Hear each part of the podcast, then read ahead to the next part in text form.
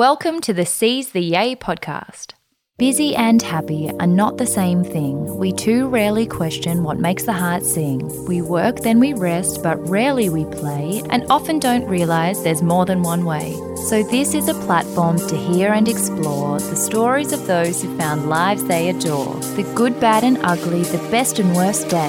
We'll bear all the facets of seizing your yay. I'm Sarah Davidson, or Spoonful of Sarah, a lawyer turned funtrepreneur who swapped the suits and heels to co-found Matcha Maiden and Matcha Milk Bar. Seize the Yay is a series of conversations on finding a life you love and exploring the self-doubt, challenge, joy and fulfillment along the way. Hi, Pam. Hello, good morning. Good morning. Good morning at 2:43 p.m. in the afternoon. It's Friday. 29th of July. Is it really? What? It's nearly August? Yeah, it's almost the end of winter. Oh my God. I'm so excited. We've had a fabulously productive day in ways we didn't expect. So I made Ange come over to the new house and we were going to record this little Yays of Our Lives catch-up. It's been a while since we did our last one. We say this, we have to stop saying that because every time we get onto this and we say, it's been a while. What's been going on with you? 16 years ago. Was it before our trip? Yeah, before you went to Greece. Yeah, so we were going to do our first episode from the new house, like just on the floor using boxes and film it in an empty room and then like record all our reflections of how it felt and then re-record the next one, or hopefully the next one, with all the furniture actually in it. And it finished. But then the tradies were making so much noise and we ended up coming home. So we weeded a lot. We helped Nick fill the skip. Yes. We helped with rubbish management. Rubbish management. I just annoyed Nick all day long. Oh, babe, it's beautiful. Next door is so beautiful. Next is Trey's friends. He was so embarrassed. It's like when your mums do drop off at school. It's literally what it's like. And try to embarrass their kids. Oh my God, you're so funny. You're so funny. So that's what we've done today. We haven't done any CCA until right at this moment. But yeah, that's cool. But don't worry, everything is flowing smoothly. We are a well-oiled machine. Oh, we are. Oh my gosh. So, Bim, we haven't actually had a proper catch-up. Like, we've seen each other, but we haven't had our proper catch-up since before Greece. Well, so how are you feeling? I thought I was getting sick and I've got this lingering... Croaky voice? Kind of, I guess. But it's not, like, sick. But it's not like, fully sick. But my partner was, like, really sick and I was like, I'm going to get sick. And then now I'm not sick, so I don't really know. But otherwise I've been good. I went to Newcastle. You had another yes day. It was so freaking cute. I love them. I surprised them. Wait, they didn't know you were coming?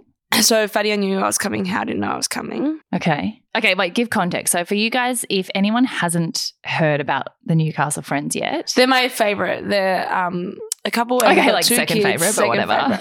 With two kids. I became friends with Hal for a while and then Fatty's her partner, but then we just have all become like friends. And then they lived in Melbourne and they moved to Newcastle. And since, well, they first moved to Sydney and then Newcastle, and I've done this thing where I think more often than not I've gone up and surprised one of them. Normally I surprise Hal. And Fatty was down here the other week or the other month, and I was like, oh, I'll come up again. He's like, that'd be so awesome. The kids would love it. And obviously we'd love it. And then so I organised with him that I'd come up, and he organised pick up. And he's like a quiet dude. Anyway, he picked me up with their kid, with their son. And then they bought this new car, so I sat at the back. Like it was, you know those utes, but you can put a hood over it? Oh, my God. You were in the tray? So, no, I wasn't in the tray yet.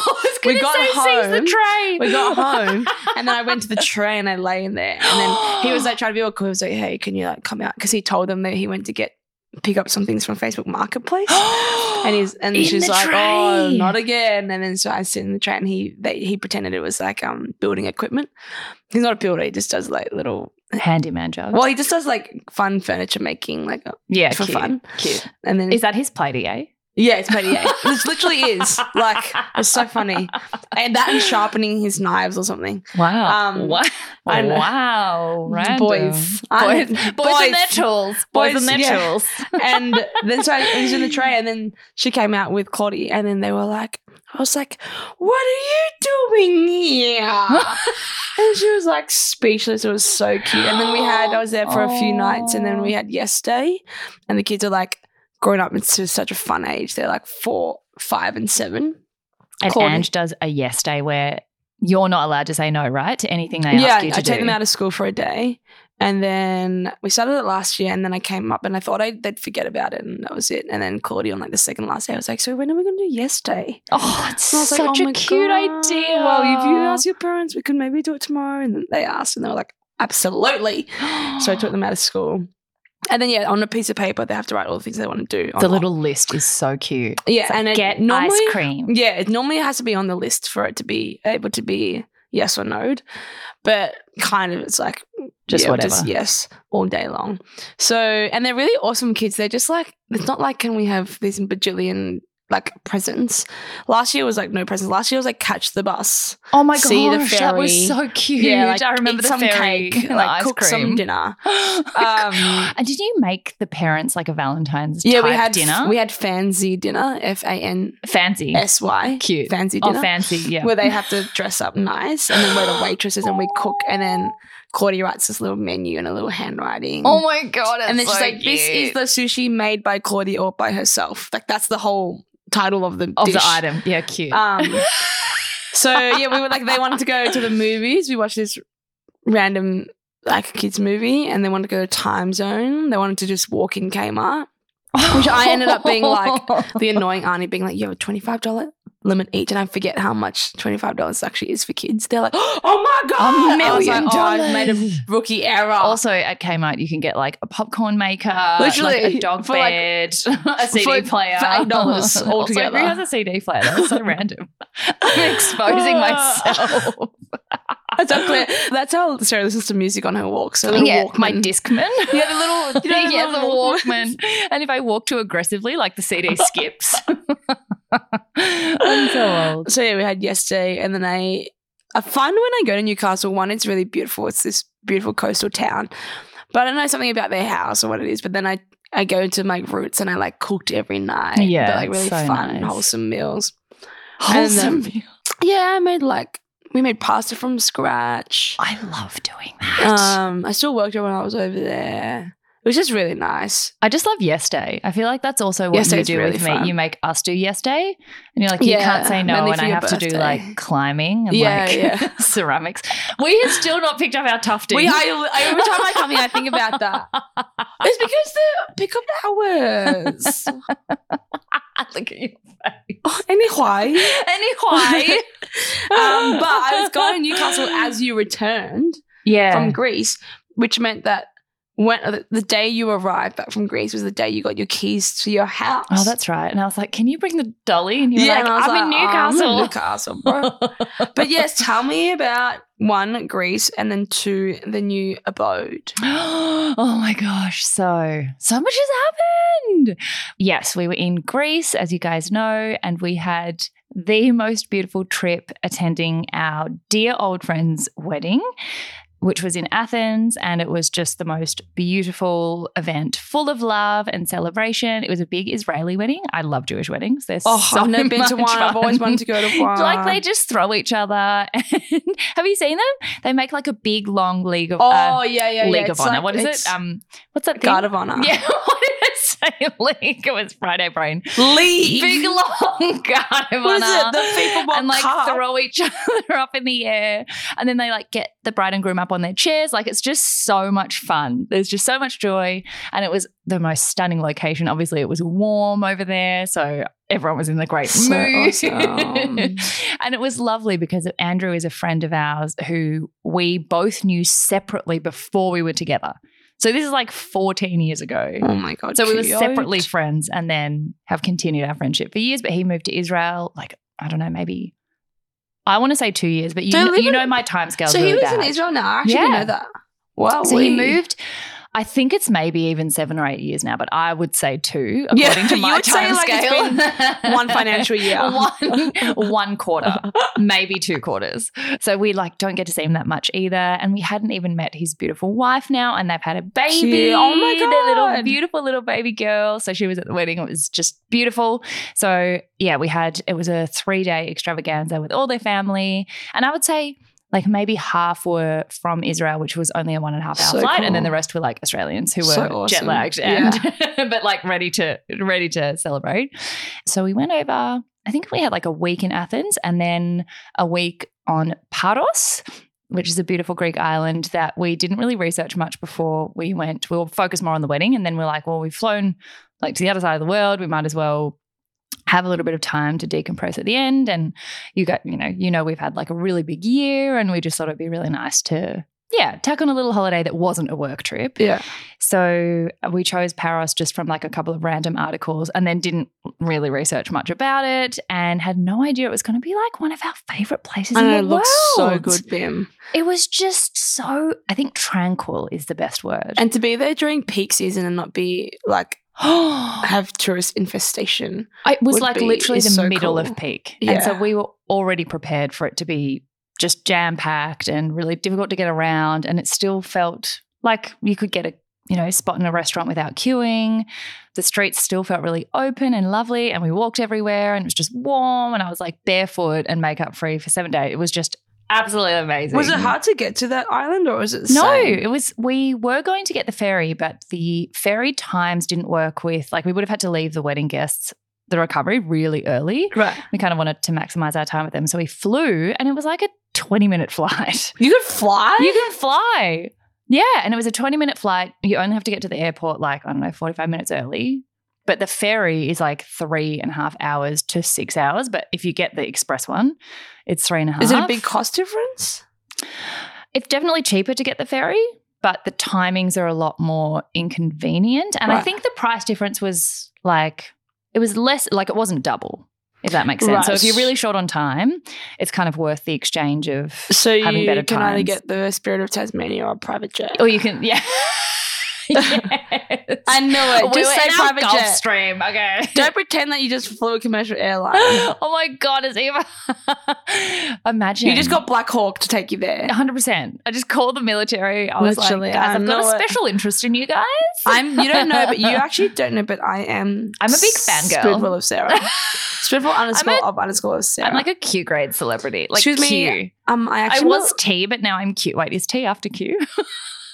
Wait, AB. I always have to go LMNOP. TQ. Wait. No, wait. PQRST. QRE. Yeah, T's after. Goodness me. We suck. Oh, but yeah, we had the most beautiful, beautiful time, and it's rare that we would go somewhere and not need to explore it to within an inch of its life. I thought you were going to say it's rare that we go somewhere and people don't recognise us. Oh, my God. Shut up. As if I would ever say that. No, it's rare. We only got stopped 6 times. Maximum on our flight over. Okay, but to be fair, we did find this beautiful health food cafe that had these amazing acai bowls and lattes, and they had matcha lattes, and I was imagine if I got a matcha latte. I'm really over matcha because I've just taste tested for 25 years. Yeah. And then we found out it's Matcha Maiden. See, there you go. It was our matcha at the cafe. I told you. You can't go anywhere without being noticed. On this small random island in Greece, absolutely blew me away. That was really, really special. But definitely no one recognised us, so don't even, because that would never happen. I know. I saw some influencer in the wild shots looked a bit like you. But it's really rare for us to get somewhere and not we had these long list of you've got to hike this and go and see this beach and drive around, get a ATV and drive around the island and go and do this monastery, and normally we would do all that, and we just made this decision it doesn't matter if we don't see every inch of the island. It's okay if we just kind of stay in the one spot. And so nice. It was delightful. I didn't know what day it was for the whole time. I think I read 4 books. I was whoa. Seizing the yay. I don't think I've read 4 books in my life. I don't think you have either. Including the Seize the Yay book. You might have read the flip book. Is Does that count? But one of the really beautiful things that happened when we were over there is so we had like 4 days of the wedding, and that was, you know, surrounded by a lot of incredible people. We actually knew nobody at the wedding, which has happened to us quite a few times. And but everyone knew us. No, shut up. I feel like people think no will be a good time even if we don't know anyone, because we often like get invited to weddings, which is such a privilege where we don't know many people, and we made so many incredible friends, especially like those 3-day ones where you kind of have the first night and then you reconnect every night. It was lovely. We left with a lot of new friends and met some incredible people, but you know, we were surrounded by a lot of people for that whole time. And then Paros was just us, which was so lovely. So nice. And the timing worked out so well because on the 3rd day that we were there, the Stella article came out. Yeah. How has that been? Which was so special because I don't think you could have timed it better. Like if it had come out while we were surrounded by people, I think it would have been a lot to process. You didn't know the exact date that it was going to come out, did you? Yeah. No. I did I think maybe by the week before I knew, but we'd already left. Yeah, right. I knew vaguely I knew the month and I knew that, it comes out on a weekend, but I didn't know, we didn't time anything around it. Yeah. And the way that it all unraveled, that we just happened to be alone, really far away on a different time zone, but just together so we could reflect separately to our daily life and not get distracted by kind of all the noise. It was a really, really special weekend. Mm. Do you want to talk about the article? I think we should. Yeah. I think it'd be weird not to. Well, it's it's your very much your story to tell in the time that you want to tell it. Yeah. I think it's different having it written and having to speak about it. That's true. Verbally it feels very different. But obviously I know how you were and how it has been for you, but how are you? How are you now? Really good. Really good. And I think a big part of that, so for those who sort of haven't kept up with the progression of the article and everything that's come out, a little bit of a trigger warning before we get into this part of the conversation. We do talk about pregnancy loss in this part of the episode. So just please be careful if this might be a triggering area, as I know it's a very, very sensitive topic for a lot of people. So we, earlier in the year, you guys know we've been very open about starting to try or kind of not trying last year, coming off the pill, and then, having a really big year of not being in the same state a lot. Nick was back and forth from Tassie. So last year was just a bit of a kind of stab in the dark, get our brains in gear, but we weren't really going hard. And then towards the end of last year, a lot of the travel settled down and we started trying in literally December. And then by January, I was pregnant, which was this crazy. So crazy. It was so crazy because it's sort of hard to tell the story without giving you all the background. So I might as well just catch you up on everything. So we, as you know, both have adoption in our families. I'm adopted. Nick's mum is also adopted. So we had very little medical history. We were already trying, not late, but not early. And, when it comes to fertility, often the more information that you have, the more equipped you are to kind of make decisions. So a lot of couples start trying and then wait before they do all the tests. They kind of try for 6 months and then, we'll go and do a round of tests if they haven't been successful. We started early knowing that we just had a bit more of a blank slate kind of thing without having half of Nick's kind of side of the family and all of my genetics. So we had booked an appointment with a fertility specialist for January. And that was literally just to see what kind of tests we could do. I think I'd shared that I'd already done the blood test for the egg count, but we hadn't done compatibility, or Nick hadn't done anything.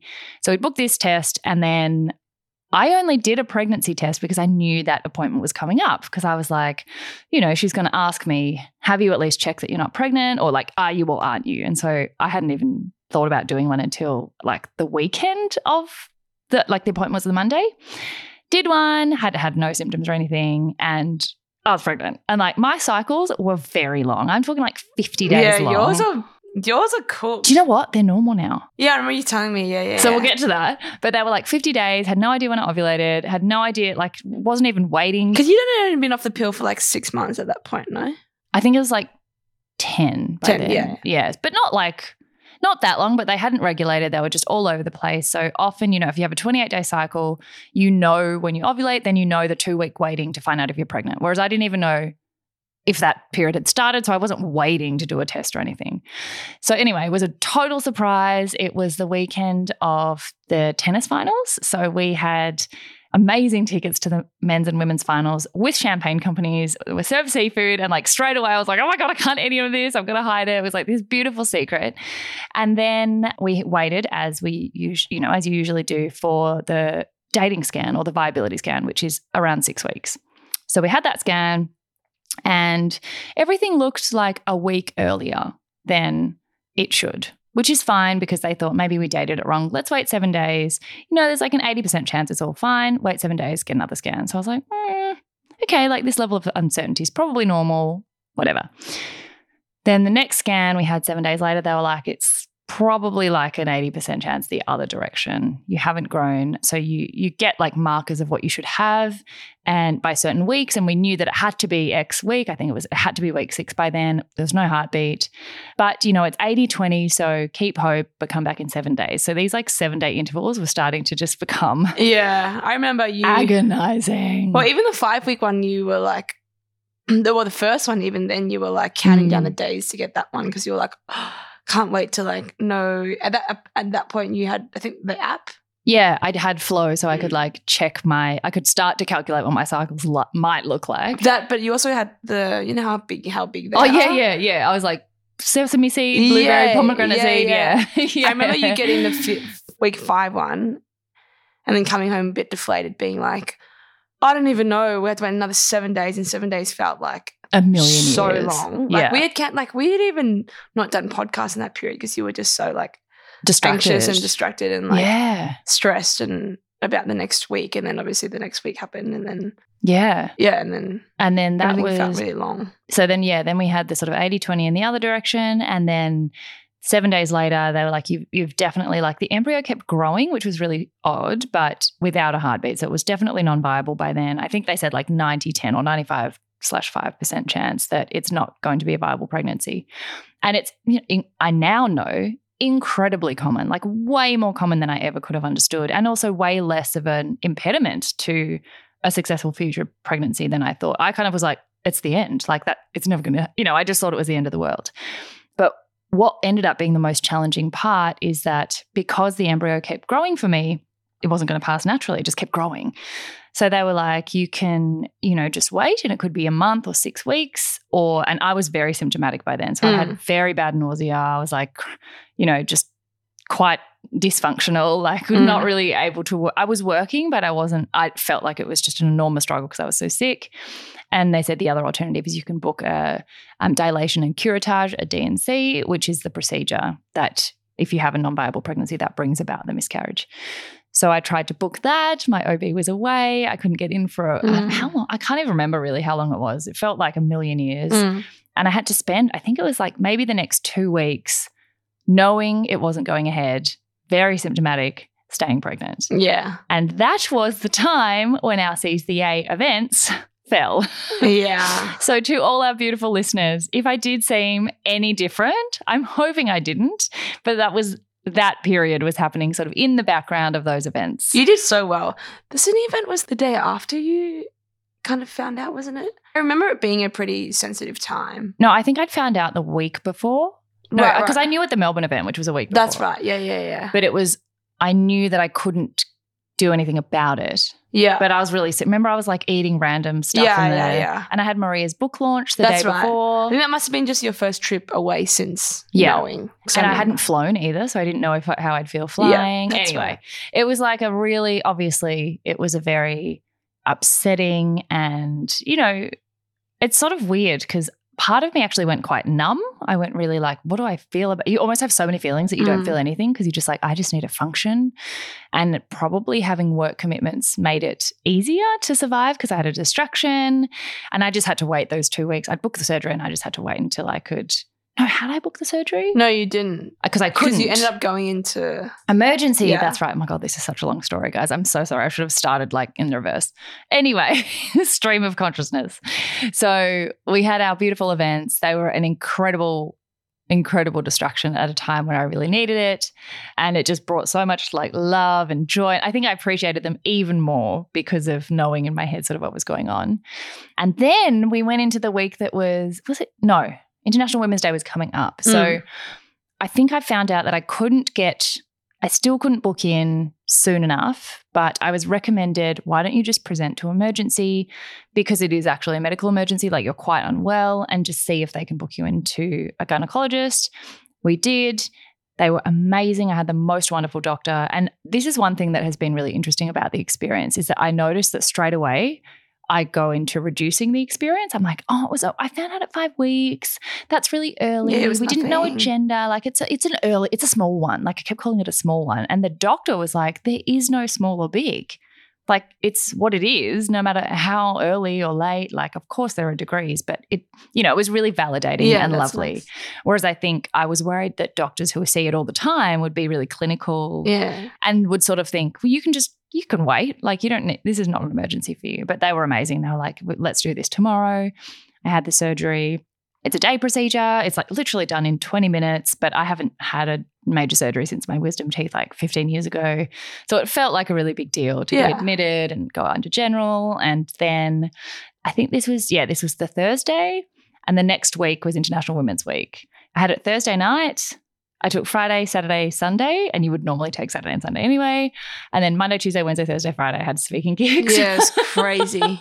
And I couldn't wear pants or a tight dress because I had a nappy on. Yeah, so I had this like bizarre International Women's Week, like bleeding, but also I think it was very significant to be talking about the power of women.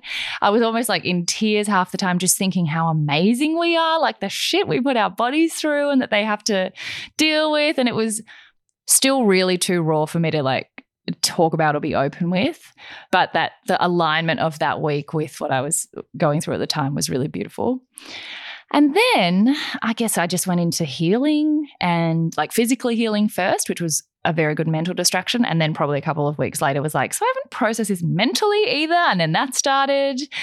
And I think maybe only after I'd had a bit of time to process it myself and once my cycle came back, which came back quicker than I thought, I started to reflect more and more on how many women, when I did start to tell really close friends, like I told you really early, but we didn't tell many other people until I had felt like I'd processed it a lot, which was a self-protection mechanism. Almost every woman I told had a miscarriage as well. Not even just had heard of someone who had or had a friend who had, was like, yeah, me too. Like at least one in between their children or their first one, or some two in a row, some three in a row.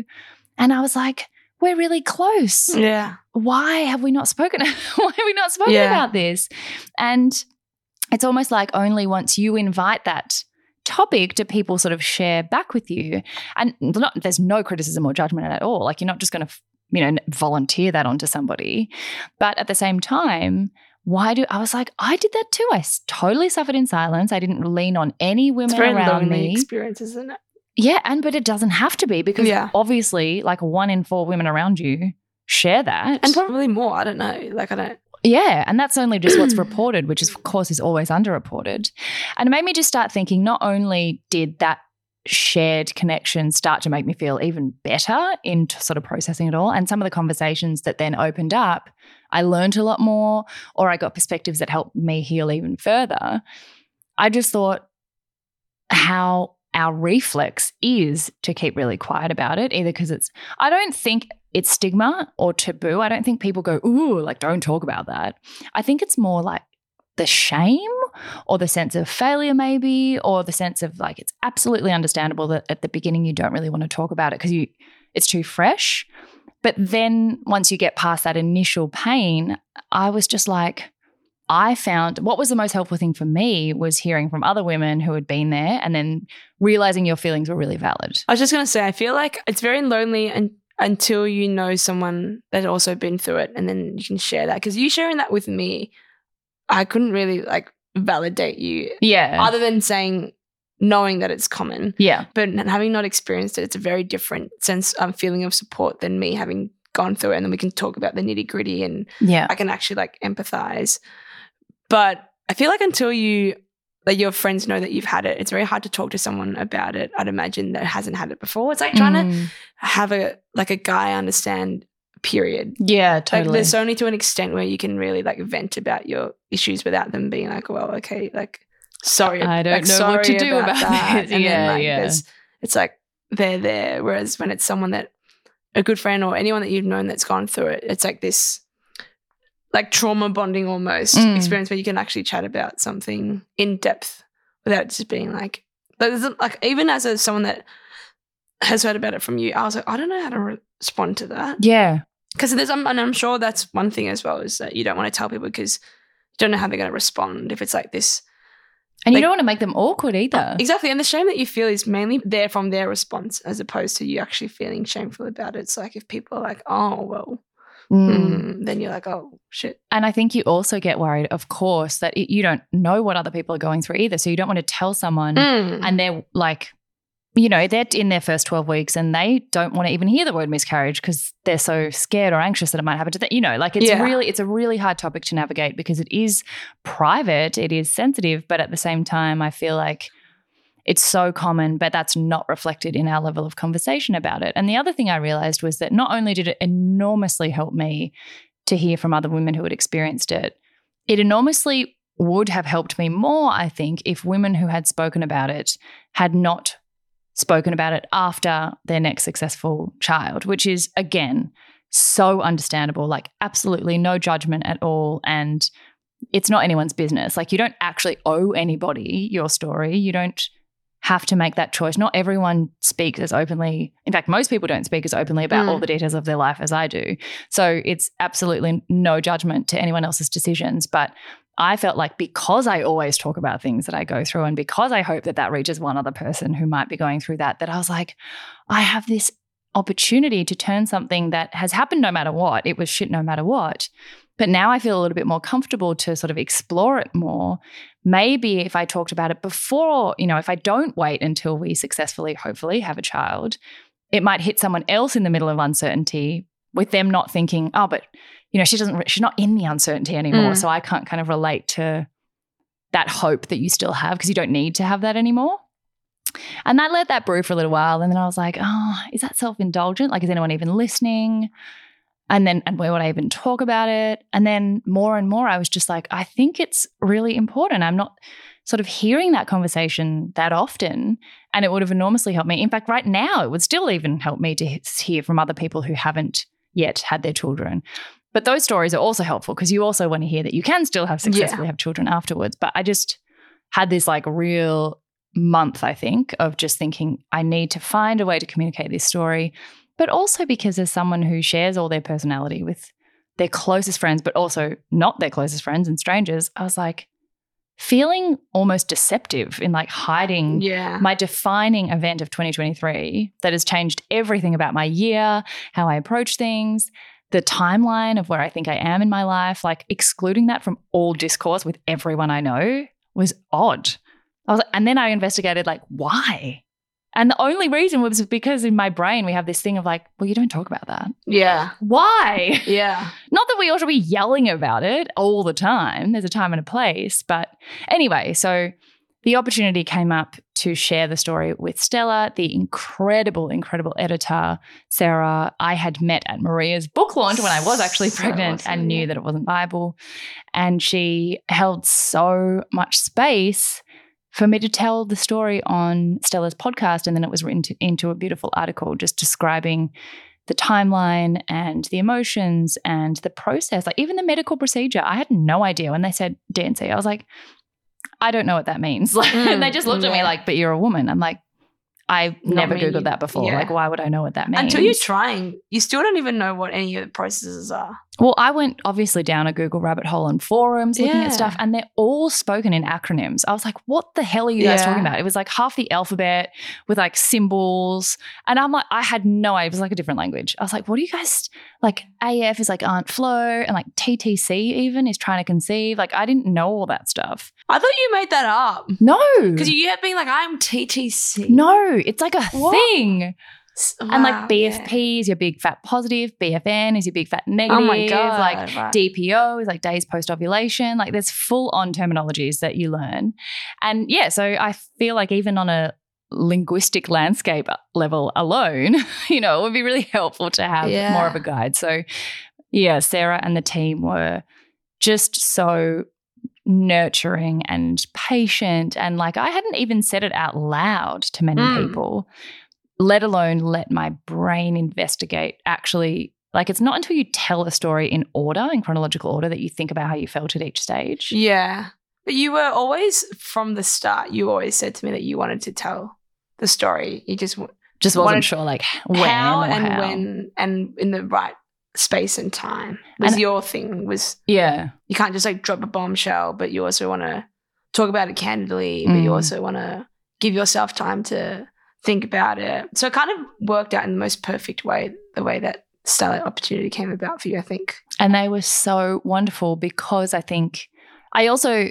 I'm glad it wasn't, the first conversation wasn't on this podcast because there was no structure for it. Do you know what I mean? Whereas Sarah led the interview and knew what questions to ask and had one herself and was happy to share that and was reflecting kind of with me on things. And that was enormously supportive and guiding at a time where, it was the first time I'd ever put it into words. So it was cathartic for me, regardless of if it ever got published. Yeah. And then this new level, and also then we did a really amazing shoot and the whole team were really supportive of the story, and they're, aside from that, just like unbelievable professionals who are so good at their job. Those photos, I was like, who is that? Like, why does she look so amazing? They were wonderful. But then for it to come out when we were away also gave the buffer of like, it's quite, you know, overwhelming when. Yeah. So I've said maybe once before that one of the big, I'm like so verbal diarrhea on you right now, but one of the biggest things I reflected on a lot just before, like, you know, the vulnerability hangover when you share something for the first time and then you're like, fuck, I shouldn't have done that. One of the biggest fears was how self-indulgent am I to tell this story of a like very early stage miscarriage as if anyone even cares. And not that it's like as if anyone cares, but I was like, who's even going to read this? And then the day it came out, I would have had 1,000 DMs of essays. Like I'm talking like I've shown you. Like, oh, no, I've like, been like, can you respond to this, please? Like doesn't fit in a DM box. So there's like multiple boxes. Yeah. And that to me was just so validating that it landed with people who like needed to hear it, validating that other people connected by sharing their stories back and they trusted me with that, but validating in that some of those women were telling me on a DM for the first time that they'd told anybody. That's what I mean. I feel like once people know that you've been through it, that is when you feel not so lonely. But telling someone that's not been through it, it's not the same feeling. But then you open this, like you just said before, once you said it to someone else, they're like, oh, that's me too.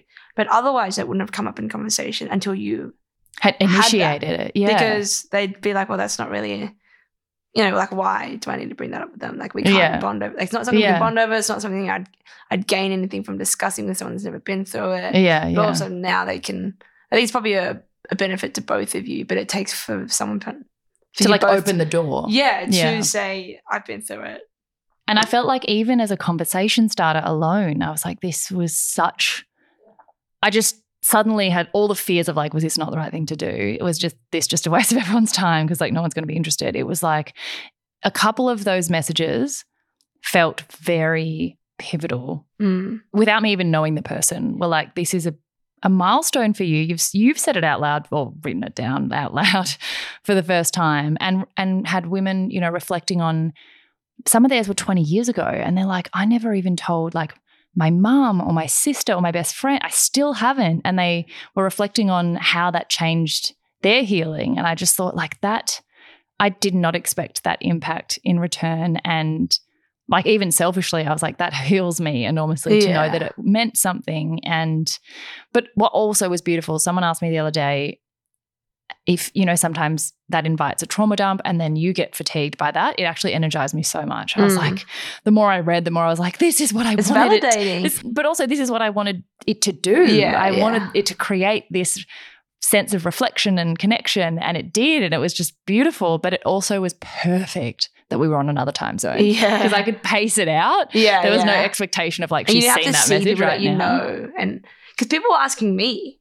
Were they? Because I actually just like, not that I forgot that it came out. I obviously knew I shared it and I was very proud, but I felt like it was like, it feels like a real long time ago. Yeah. When it happened, because it was like more than 2 quarters ago. I feel like I went through as like passively through a roller coaster, but not nearly to the extent that you went to. But like, yeah, you know, it was so fun for that period being like, ooh, like, oh my God, Auntie Anne, so excited. And you, yeah, like, you know, you told people and it was all like I squirreled in a pillow and then obviously. Now I can like, show people that video. And then I just saw people like my own friends and then within the week and the week after they'd be like, oh, so how's Sarah? I genuinely, not that I forgot that it happened, but I was just like, it wasn't necessarily front of mind because it wasn't news to me. Yeah, yeah. And I'd be like, oh, like she's good. And then I realised, like, they were talking about, oh, no, like, and you know, I'd have to explain, like, you're in a good spot now, and obviously it's come out. But yeah, people that, like, Charles asked and Sarah asked and, like, oh, that's really lovely. Quite a lot of people asked how you were going. I think even Chris asked. So it reached a lot of people that, you know.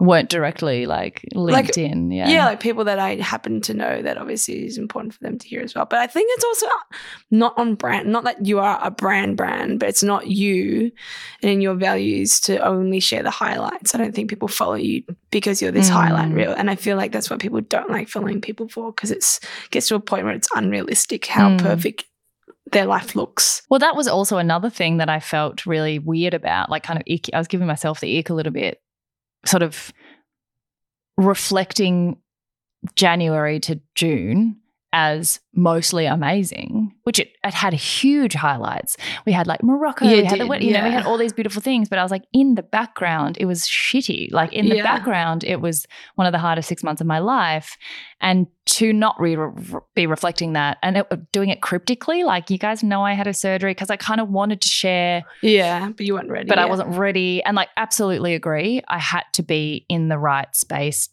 to be able to field the conversation back. Like I had to have been this far along in distance from when it felt really raw to be able to reply to everyone's messages and now talk about it really openly. But the like beautiful timing of it being when we did still have, I think we had like 4 days or 5 days left before we got back to Melbourne, and then it's been another 2 weeks before I've like caught up with a lot of people in person. And the beautiful thing also has been, now when I see people, like I went to an amazing event last night. It was, you guys have heard me talk about Ufem a million times. Two of my best friends have started their own amazing women's workwear brand that's like activewear. It feels like activewear / pajamas, but it's immaculately cut, looks like Chanel. Like the designs are so beautiful, and they've done an amazing job, and they had their first styling suite and event last night at the Ritz Carlton. It was so fancy and so beautiful. Yeah, it looks so good. And I'm so proud. But there was a room of like, I think maybe 40 very high-flying women from all different walks of life, and I would say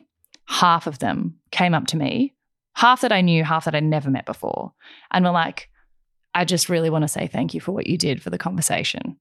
And I was like, whoa, like what the fuck? Like no one's clearly talking about it. Oh, my God. And all of them, it was because they were like, I wish I had read that when I was going through it. I was like, oh, my God, see? Yeah. See? And the thing is how it was presented was, it wasn't like it was a whole reel of you like hysterically crying and like being like, oh, like. Speaking of, you said, Ange is really good. She sends me trends when I need to get on them early. She sent me this one that's like, me when I like lost my pet, when like my grandparents died, and it's you smiling, a photo of you smiling again, and then it's like you me when I see an old person alone and it's you crying hysterically. And I have no photos. You guys know how many photos I take. Whether I post them or not, I take a photo of everything. I have no photos of me crying at all, ever. You don't even have photos of me crying, and I've cried in front of you. I have photos of me crying. I know. You did the trend. I love that. I'm like, crying. Quick, we'll take a photo. Quick, send it. I know, but you know what? I thought about that and I was like, it's because I don't think about content when I'm crying, because I'm an ugly crier, but I full body cry. Like, I don't think about anything else. I only have it in text message threads, because like. It's when someone's like. Yeah, because I'm like, I'm crying for your, like it was happy tears. It was like, I'm crying because you're pregnant and I'm not there. Yeah, yeah. Like Chris, when she told me they had eloped, I was like crying in the club. Yeah. So I sent, and she didn't pick up FaceTime, so I sent her a photo of me like crying in the club, i.e. my parents' karaoke living room. So I feel like that's where, and I was like, oh, surely there's one in our like message thread. But there's not that. There's you being like dead zombie, like there's out just to no the crying world, ones. But I also think that like the fact that some people can still think about documenting that moment is valuable because then we get to see that side of them. I just am like disappointed in myself that I never think. But you did it in a way where people don't have to like express it that way. Yeah, or what you be, and like they can feel whatever emotion they want to feel in that moment of reading that. So it doesn't have to be associated with this like with tears. Deep trauma. Do you know? I don't think I even cried. Like I actually think when I'm really grieving, I go quiet. Yeah, you go zombie town. I go zombie town and I sleep. I don't go like – it's almost like I get so overwhelmed I have no emotion. Like I don't my even brain know if just I've goes – have I seen you cry? Yes. Remember we watched that video? Oh, that movie. The movie. Oh, and we were bawling. So like that I was proper bawling. You've seen like a few tears before that movie, but that was like – we watched Clouds. Cry. It was beautiful. Was it Clouds? Yeah, Clouds. And this is that story when Ange texts me and goes – do you want to watch Clouds? And I was like on a hill, like lying on our back, like at a picnic. First you were like, yes, of course, Bim. And then I was like, yay. And you were like, so as in, like this is, so you didn't, I'd already said yes. Yeah, you'd already said yes. I was like, you want to watch Clouds? And Sarah goes, yes, of course. And like she in her mind thought that we were going to lie on a hill and watch the clouds and the sky. Well, because I thought you were like having one of your pre-planned moments. And literally like was like, yep, 100%, like no questions asked. And then it was kind of trying to figure out like logistically. So like inside? Yeah, you were like, so out like, the window? As in like, so like as in you want to watch like clouds and like moving in the sky. And I was like, oh my God, the movie, you idiot. It was like 25 minutes later after I said yes. Ready to like find a hill and a cloud. I got the picnic blanket out and everything. Funny. I was like as in like find shapes in the clouds. Like, what do you mean? I just love that you, with no questions, no thought, you were just like, yes, I will watch the fluffs move in the sky with you. I would find that really calming. It's so funny. But that was also something that happened in Greece, which was lovely, is the sunsets there are like, nothing else, and watching like the sky on the close of that first day just together away from everyone was really so symbolic. It was so symbolic. Whoa. It was so cleansing and it was really healing. And the other thing that's been really amazing about that first interview is not only that it kind of like opened the gates for conversations with other people, but I feel like I don't process things. Some people are different, but I don't process things until I've shared them. Like you and I are the same. If I can't stomp with you when I'm excited, I'm not excited. I'm like, I'm not excited enough until like I share it and then someone gets excited with me. It validates the feeling and then it feels like processed. So with this, I didn't realize I'd done that. But as soon as I spoke about it, I was like, oh, well, now I realize that I actually feel like this. Like until someone asks me, how did you feel in this moment? I haven't thought about that yet. So Sarah asked all these beautiful reflective questions that then opened up that weeks later when the article came out, I was like, I need to do another like chat about this because I've had new revelations. Totally. So I had the chance, Laura from Mamma Mia is an incredible writer and she contacted me to sort of follow up on that interview and the podcast that we did. And she asked this whole other set of questions that would not have even been relevant. I wouldn't have had answers in the first interview, but in this second one we explored like the other side or the other follow-on effects of loss and grief, which was not the like physical pain and not the immediacy of loss, but then the flow-on effects of September was our due date. So in my brain, the year is like January to September. I just have to make it to September and then there's like a new chapter. My identity has to last to September and then I have new plans. All the plans I had before were kind of erased. Everything was replaced and then you build up your life around this structure. Yeah. And so replacing that, like I, as an A-type personality, as someone who would sort of, it's very hard for me to let go of goals, but once I've let go of them, I can't pick them back up again. Like they're fully gone. Bye. So I'd let go of like all my independent woman career goals. Not that you have to do that to have a pregnancy, but like suddenly my priorities had changed quite dramatically. So I wasn't trying to get travel gigs because, you know, I'm not going to be able to do them. So I kind of changed pace. And then to pick up that pace again. I was just like, what is 2023? What is this stupid year that I've got now? Bit of a limbo year now. It's feels so like. Limbo. Yeah, and that's been so challenging. Because at the start of the year, remember we chatted about what are your goals for the year? And you're like, it just depends on this. If we're pregnant, it's conditional to if we get pregnant, and if we do, then this, then if we don't, then this, but then if we're trying, then this, but then my health, then this, but then. So it was all this, like, even planning when I asked you at the start of the year, because we don't normally ask what the goals are, but I felt like this year maybe, I don't know, pivotal in a way for you. You were like, no freaking idea. Yeah. The only, I guess, goal is to keep trying for this pregnancy, but the variables that come with trying, even just trying, not even being pregnant yet, is totally. Like, not that it limits your life, but it changes a lot of, you know, going for jobs or not going for jobs. It's totally. Like it's a strategic plan, and it's mutually exclusive. You can't just be like, tomorrow I want to go to Morocco. Yeah, like totally. There's a lead-up process that happens to that takes months, and that started now. Like even now that we've started, like I got my cycle back and we started trying again. And now I have a more regular cycle. We're trying more regularly than I was before because it's like they've halved the length of time. Even that is like, well, if that falls in the like vague ovulation time, well, I can't be anywhere that Nick isn't. Yeah. Like it's, I really underestimated that you could have this baby project on the side and the rest of your life stays completely normal and you can stay focused. Yeah. But it's like so distracting. Yeah. And I'm not an easily distractible person. Like you've not probably seen me that distracted. Like you've seen me on task. Yeah, like you've seen me like have lots of different thoughts, but then like once I knuckle down, I'm like, this is what I'm doing. This year I've been like, because like I can't kind of get, I'm not sure like where I am. It's not very clear. Which is like fine. It's very natural and it's all part of the process. But it's been interesting to now reflect on that part of grief, and that part of letting go is you're not just letting go of the vision of you as a parent and when that journey starts and the joy that you have with your family and the joy you have with your friends. It's also like, what is this time? But I think one of the biggest things, which I feel awful that I've left this to 51 minutes into the episode, but that's reflective of how it happened in real life too, was Nick's grief. Yeah. And I don't want to speak on his behalf, but just as an observation, it does fall to like not your top priority because the woman is dealing with like the physical effects first, then her emotional effects. And then you're sort of like, wait, are you okay? Like I kind of asked him like a month later and I was like, I didn't. Like we were going through it together, but that first month is like just me like in surgery. So you kind of don't. And he's obviously he was very concerned and sad and sadder than I knew probably. Like he really doesn't want to talk about it. He's so supportive of me talking about it, but he gets very uncomfortable when I keep sort of in front of other people. Like he doesn't like to open up the conversation. Yeah. He's happy to acknowledge it, and it's been interesting him being a bit more open about it now that he knows our friends know, but he doesn't want to sit and have a big chat about it. I've never spoken to him about it. Yeah, like I understand it's not. His grief is triggered by more conversation, whereas mine is lessened. Yeah.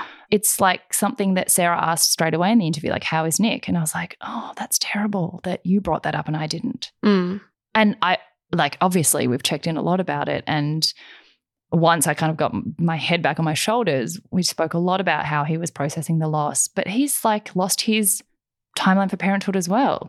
So it's interesting. Yeah. The only other thing that I thought was like, on the back of grief, how it changes future opportunities for pregnancy. So, like if you say got pregnant again, does that excitement then come with a lot of like skepticism or fear? Or I think it would. Or like what's it called when you're kind of like superstition or like you conservative and denial. Yeah, yeah. Like you know, if does announcing it to your friends and family feel the same because it comes with a sense of like. We might be pregnant. Do you know what? Someone asked me that. They were like, do you think this would make you tell friends earlier or later? And I'm not really sure. Yeah. I think my reaction is earlier. The difficulty with this pregnancy for us was by the time we even made it to like the first scan, which is 6 weeks, when you're like, if you were going to tell anyone early, you'd wait till 6. Most people wait till 12 for the big announcement, but 6 for family and friends, maybe. Before we even got to 6, we knew there was like maybe a problem. So we kind of never even told anyone at the 6-week mark what like we might have. So then some of my closest friends, I only told them after the miscarriage because like we'd never got to the first announcement. And I only told you because like, you were there, like you were literally with us every day and you know my behavior, my close day-to-day behavior better than anyone. Like there was no way I was ever going to hide it from you. And I wanted to celebrate it with you as well. But like if we didn't work together every day, I might have waited a little bit longer because I was hesitant. We also had a birthday trip that you had to.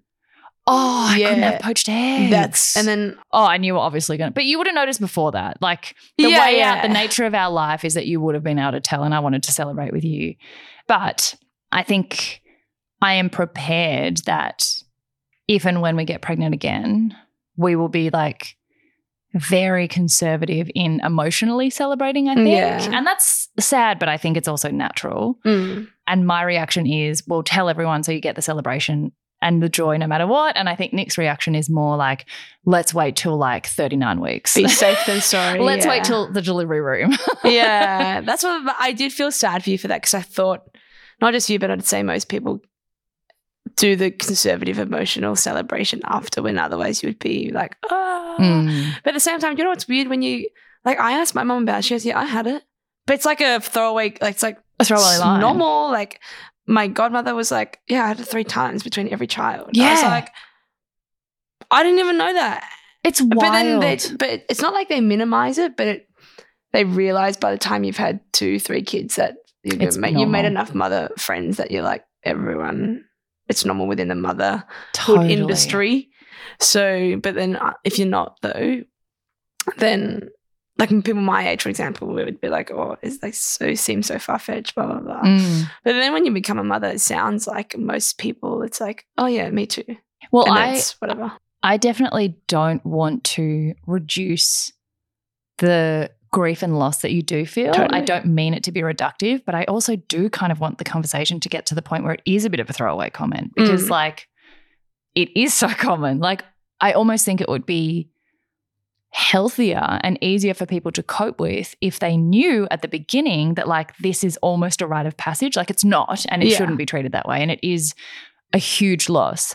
But if it kind of gets made to seem like the end of the world rather than something that is very surmountable, very common. Like the more common something is and then kind of overcome later, the less scary it is, because, you know the results. And I feel like because often you only get introduced to this whole world after it happens, then at the start you think it's like literally the apocalypse, and then like a few months later you're like, it's fine.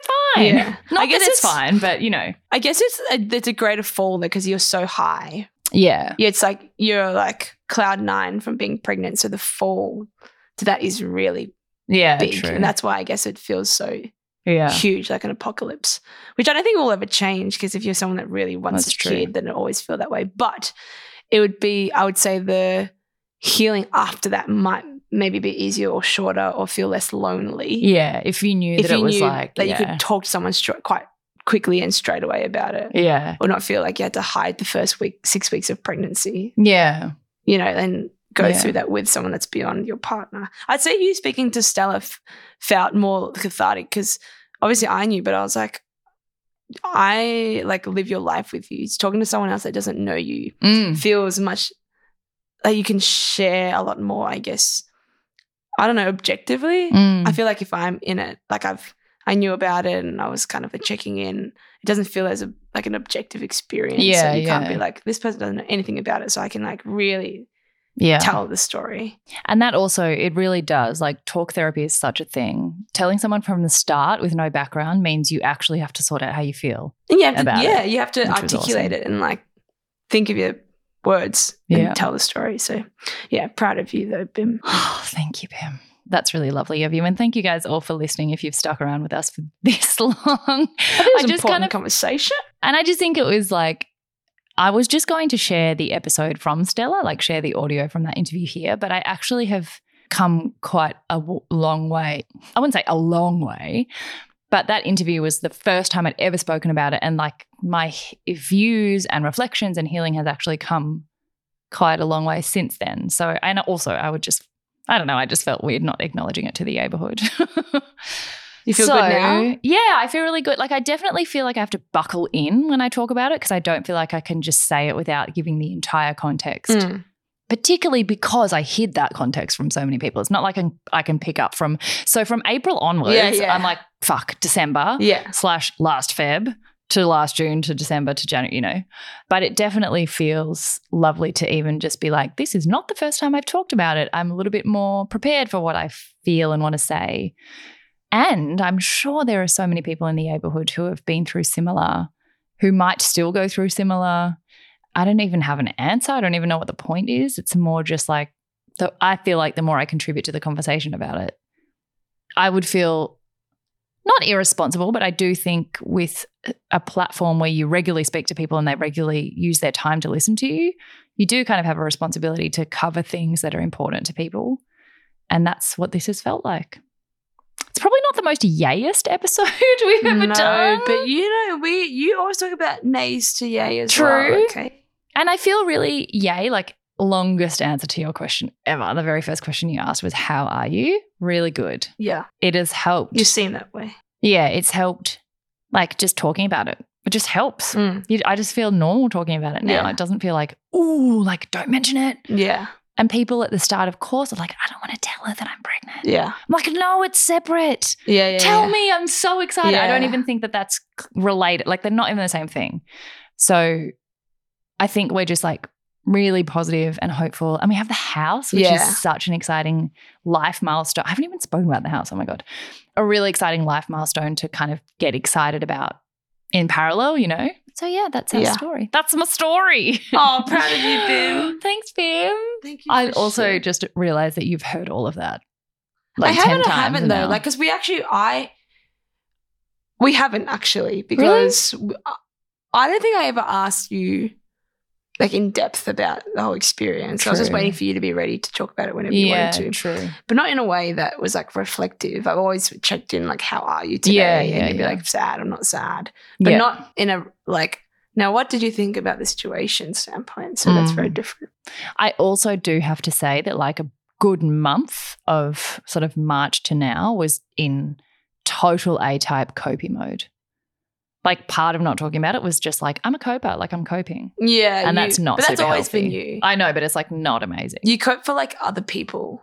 And I think I also cope because I think that that's part of my identity. Like I'm like, I'm a coper, I got this. And then I was like, you know, it's actually okay if you don't. Like you can be sad. Yeah. But you've always said that when other people are sad, you're like, I am good. I am okay. Yeah, genuinely. Oh, Bim. Well, we were going to finish on a lighter note with some this yay or that yay, but I kind of feel like that would be weird. Well, or we can like bring you back up. Because let's bring them back up. Weird. Like some of them I've just randomly thought of. Young Australians have never been more lonely, yet loneliness is rarely discussed and often misunderstood. Season 2 of the We Are Lonely podcast is a part of Medibank's 10-year commitment to reduce chronic loneliness in Australia. Follow the journey of 4 diverse 20-somethings on their search for connection. It's shocking enough, and I found it so surprising to know that half of us will feel lonely this week, but it may surprise you more to learn that young adults are some of the loneliest people in Australia. If we learn to understand and manage feelings of loneliness, it can be a normal part of the human spectrum of emotions. Just as we all get hungry or thirsty, we all get lonely. It's a normal part of being human. But if it becomes chronic, it can have the same impact on us as smoking 15 cigarettes a day. Over this 6-part reality podcast series, 4 young people meet with mentors and experts who will help them build strategies to reconnect. Through their stories, we understand the reality of loneliness in Australia, experienced by a generation that theoretically has never been more connected. Follow 4 vastly different young adults as We Are Lonely unpacks the complexity of emotions that comes with this formative period in our lives. We Are Lonely is available wherever you listen to your podcasts. Search for We Are Lonely and listen today.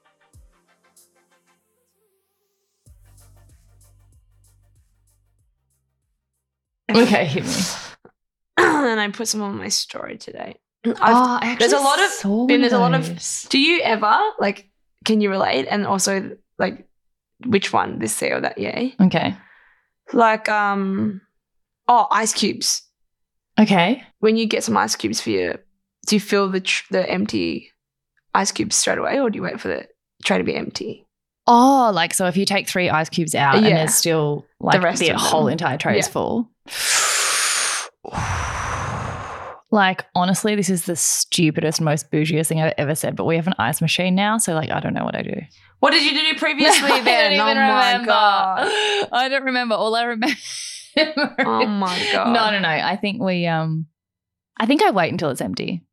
Okay. Because otherwise, like, some of the water spills out of the ones you've refilled onto, and then there's, like, layers of ice, and then it's, like, off. You get, like, really inconsistent. Yeah, no, colded ice. Yeah. Anyway. Colded? Yeah. Colded? Shut up. What's colded? I put it on my story. Yeah, and what did people say? And more people said, but only it was very close. 54% said they wait for emptiness and 46% says fill as you go.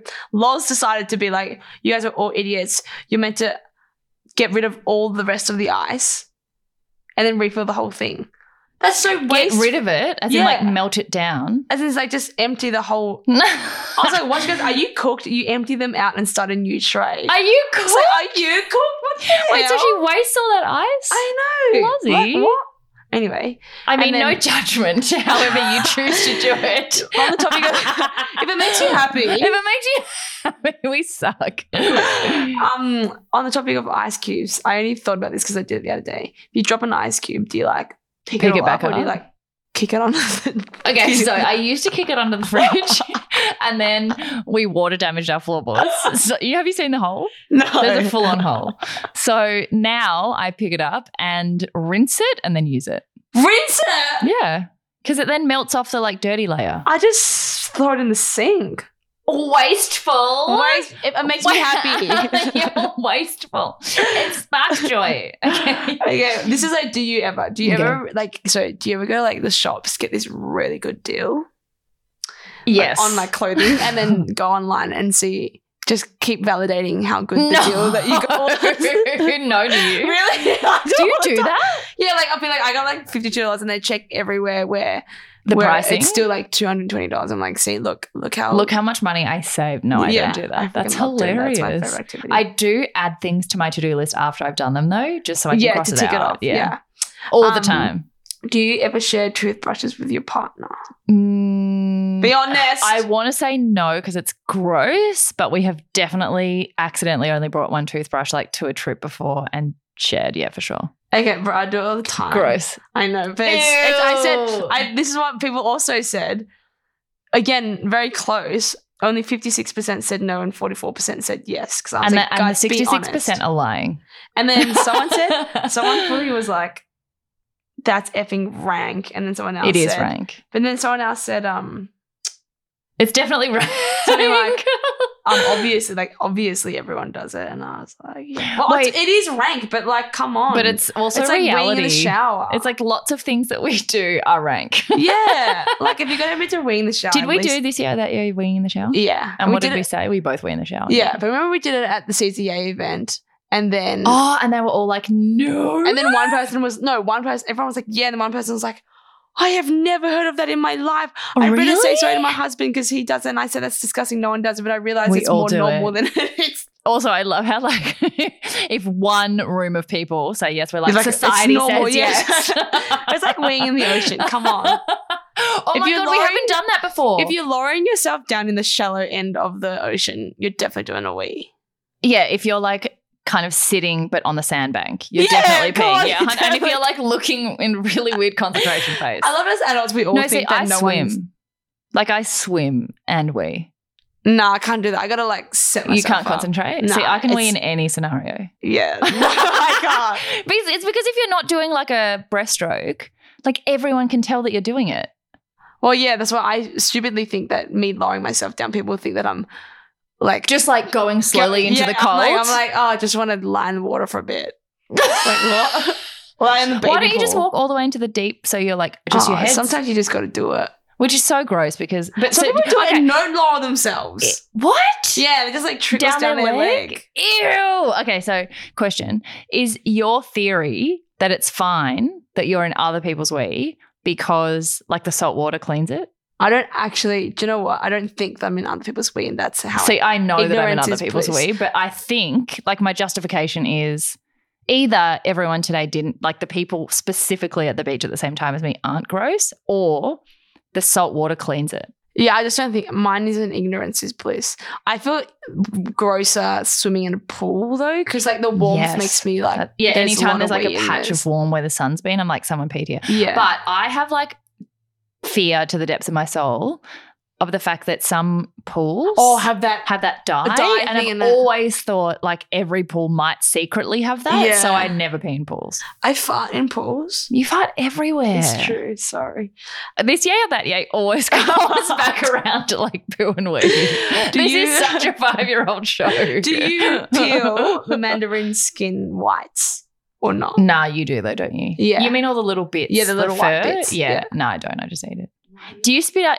No, never mind. Spit out the pips. Yeah, I was going to say, do you just swallow them? You swallow them? Sometimes.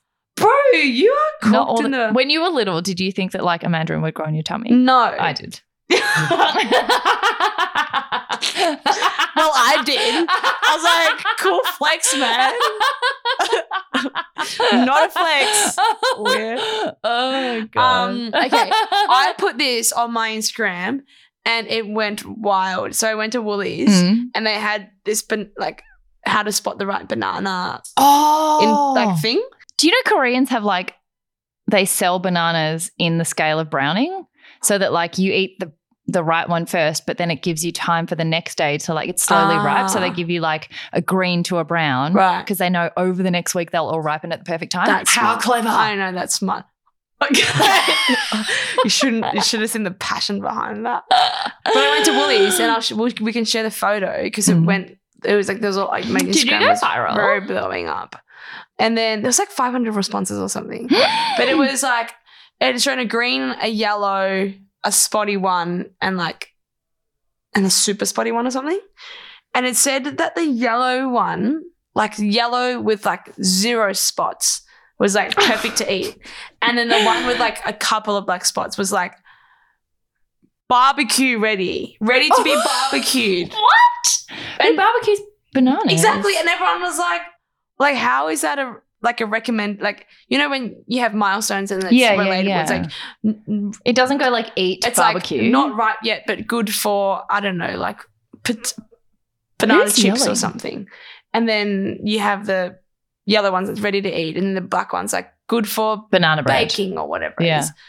Yeah, and then they had one that was ready to be barbecued, and then everyone was like, "Who the freak?" And also everyone agreed that the best time to eat a banana was not when they said it was when it was all just yellow. Yeah. It's actually when there's a little tiny black spots. Oh, my God, Ben, for me it's when it's green.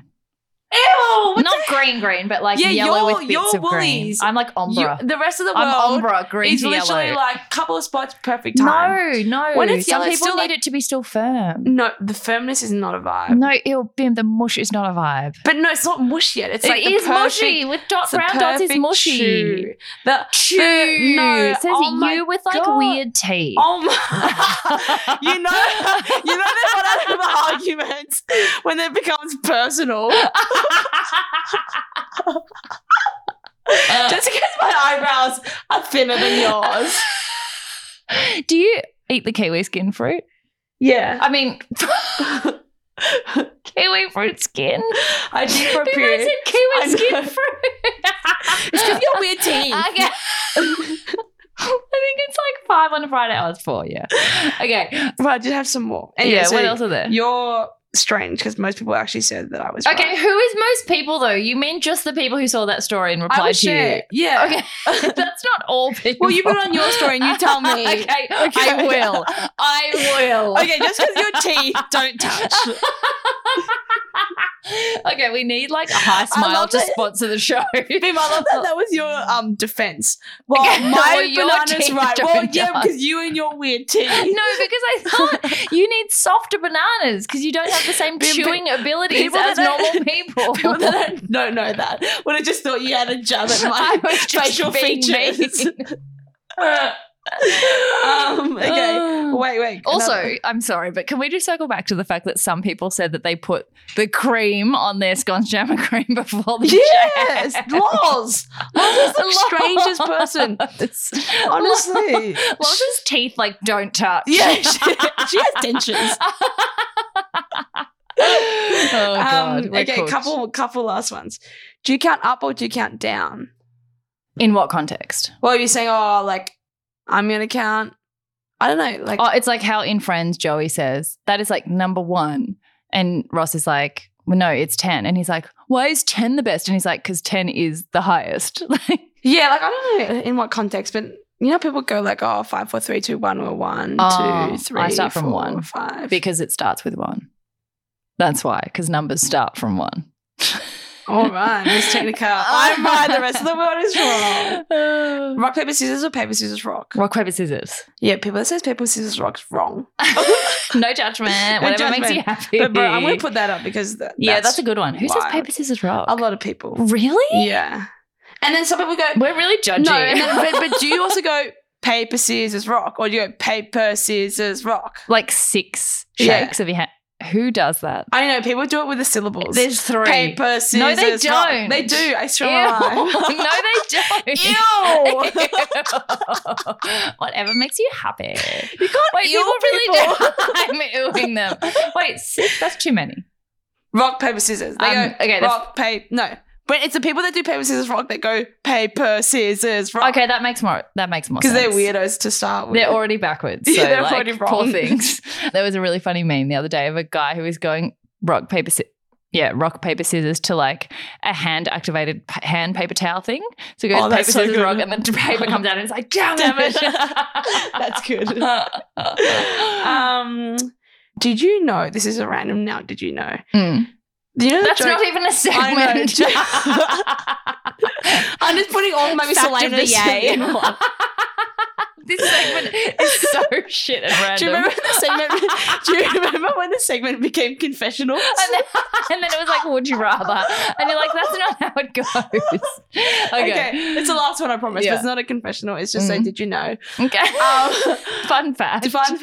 You know how the joke is, why did the chicken cross the road? Yeah. And it's to get to the other side. Yeah. I was like last week years old when I realised the other side is like heaven.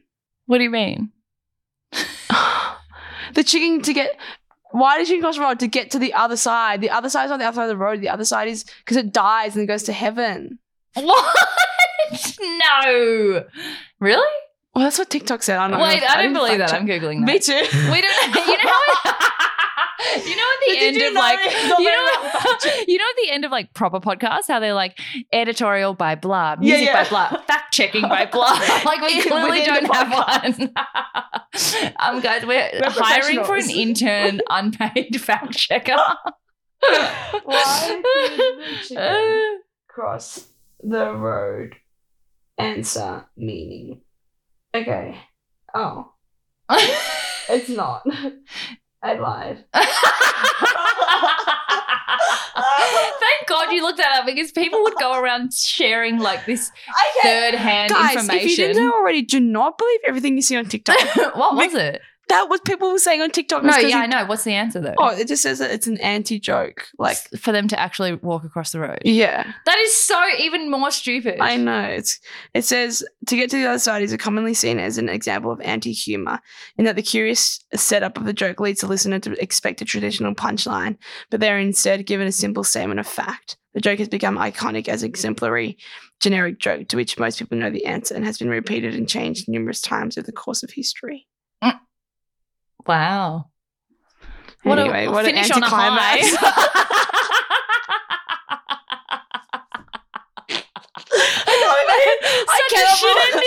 cannot believe held on to that fact for 2 months to tell you and I didn't even fact check it. How many people have you told that? In between then and now. A lot of people. Bam, I got now backtrack. I've passed on so many facts that aren't true that I have believed my whole life. Like genuinely have stopped people swimming after they eat because I'm like, you have to wait half an hour or you die. Like I've told them that. Anyway. Oh, well, thanks, Bim, for holding space for this episode. And thank you all for listening and then like following our abrupt tone change like for the last half an hour. We got range. We will be back in a fortnight because we'll have another guest. I'm so excited for this guest. This is a very good one. No, so that will have come out. The one that you're excited about will have already come out. All right. Like tomorrow in our time. The next one is Can You Whisper? You know that the one I'm making you edit the videos for. Oh, yeah, that's what I mean. I'm sorry, that's for that one. That comes out tomorrow in our time. Yeah. Last week for everyone who's listening. Oh, my God, it's so weird. Inception. And then our next guest after this episode being in your ears is a guest I have also recorded already who is fascinating, who I don't know if – no, I have told you. It's a Yaybourhood community member. Yes. Yeah. It's so awesome. This is another one of those incredible guests who I met through the Yaybourhood. I love those stories. They're so lovely. And I just need to, like, shut up. I'm, like, rambling now. You do. But really excited about this guest, you guys. You'll hear all about it next week. As she continues to talk. Okay. Okay, bye.